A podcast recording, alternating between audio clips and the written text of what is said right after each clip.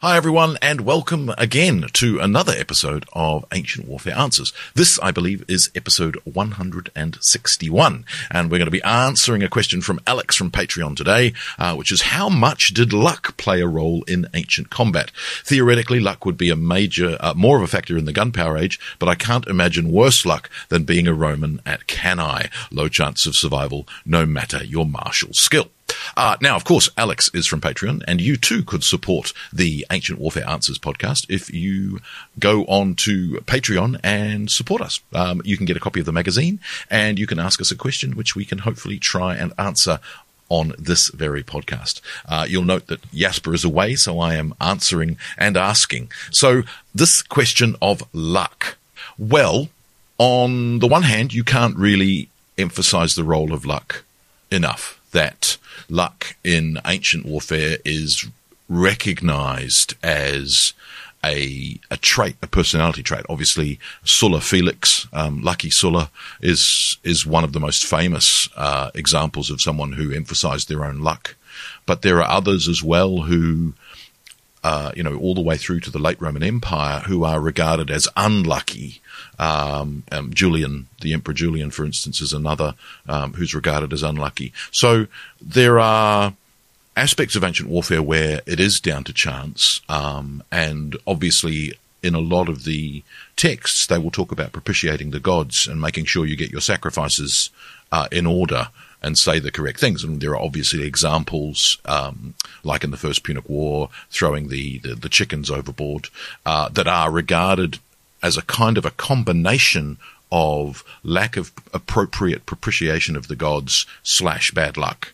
And so, you know, the idea of a of the, the, the envy of the gods is, is present in Roman triumphs, for instance, and that idea that uh, you have with Julius Caesar, uh, and that the soldiers' marching songs about their generals be quite abusive, you know, essentially roasting them as a way of mitigating the idea that if they are too successful or too lucky, that the gods will will be envious and destroy them or have them be unlucky next time round. So there's all of that going on in the background of um, ancient warfare uh, on on uh, sort of on a general scale, and of course in ancient warfare in terms of fighting ancient battles, you've got lucky characters in the sense that they survive, but you've also got lucky generals in the sense that they are in the right place at the right time and that they, you know, happen to perform the right tactic at the right moment. And some of that comes down to bravado, some of it comes down to luck, and some of it comes down to some other kind of indescribable combination of skill, right place, right time, someone's looking after you, all of those in sort of indefinable aspects of, of warfare. And certainly when you're reading the anecdotes of individual prowess within a, uh, you know, a battle account, it's remarkable to read that someone survived but yet they seem to have in, in a lot of cases. Uh, you know, I'm thinking about Philopoemen um, at the Battle of Sellasia, who gets his his thighs pinned together by a javelin. I mean, oh, that's a drastic wound under any circumstances, even in modern medicine. Um, but you know, he fights on uh, and and survives that battle and, and goes on to have another forty year career.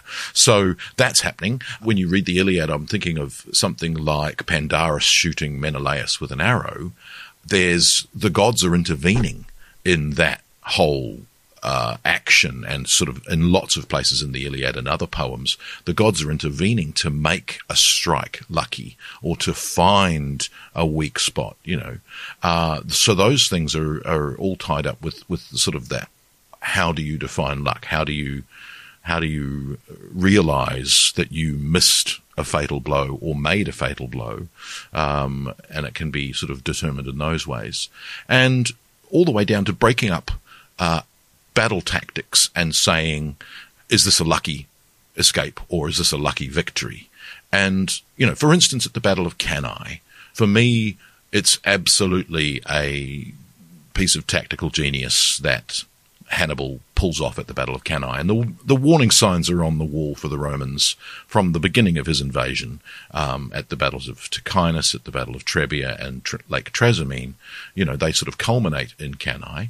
But in a way, what Hannibal was planning also involves luck because he's got this formation with his veterans on the edges of his phalanx, and the center is weakened with his uh, Gallic and uh, Celtic uh, and Spanish mercenaries.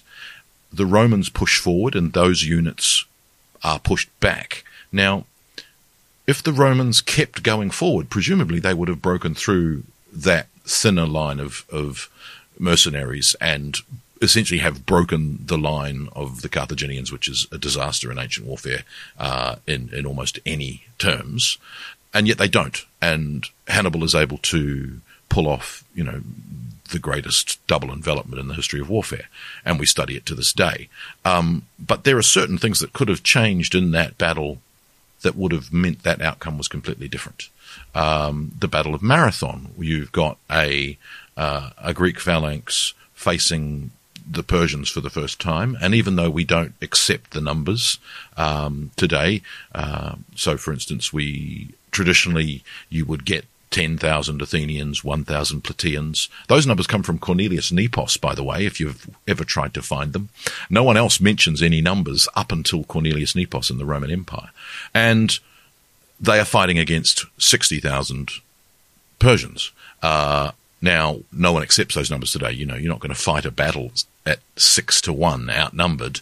Um, that's, that's not luck. That's crazy. But we today bring that number down to 20,000. So it's two to one. It's still bad odds to start a battle.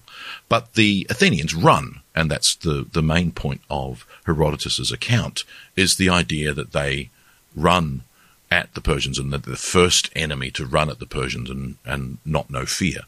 And so is it luck that they devised this tactic or is it Miltiades being nouseful, nouseful, that's a good word, uh, and coming up with a strategy to defeat the archery of, of the Persians. And then when they get face to face with the Persians, they are superior.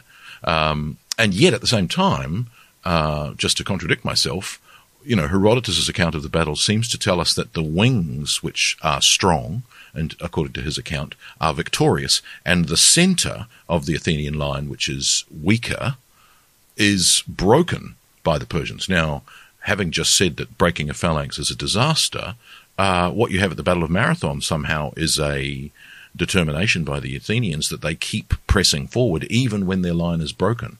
Now, in normal circumstances in ancient battle, uh, when your line is broken, the battle is over. So is it luck? Um, you know, mm, yes, it is. It could have easily gone another way.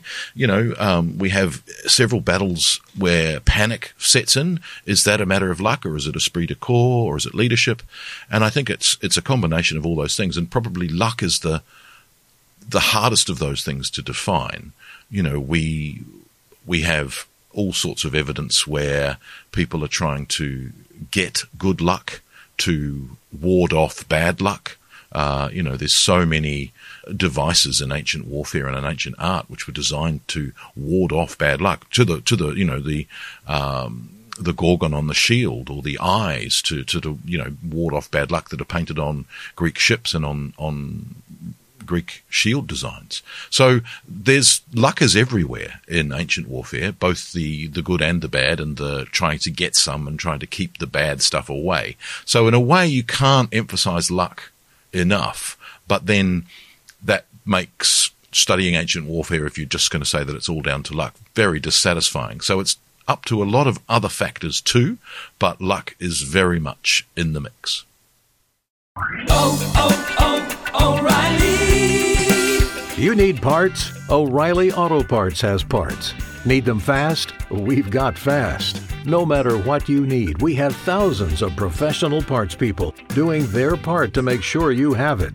Product availability. Just one part that makes O'Reilly stand apart. The professional parts people. Oh, oh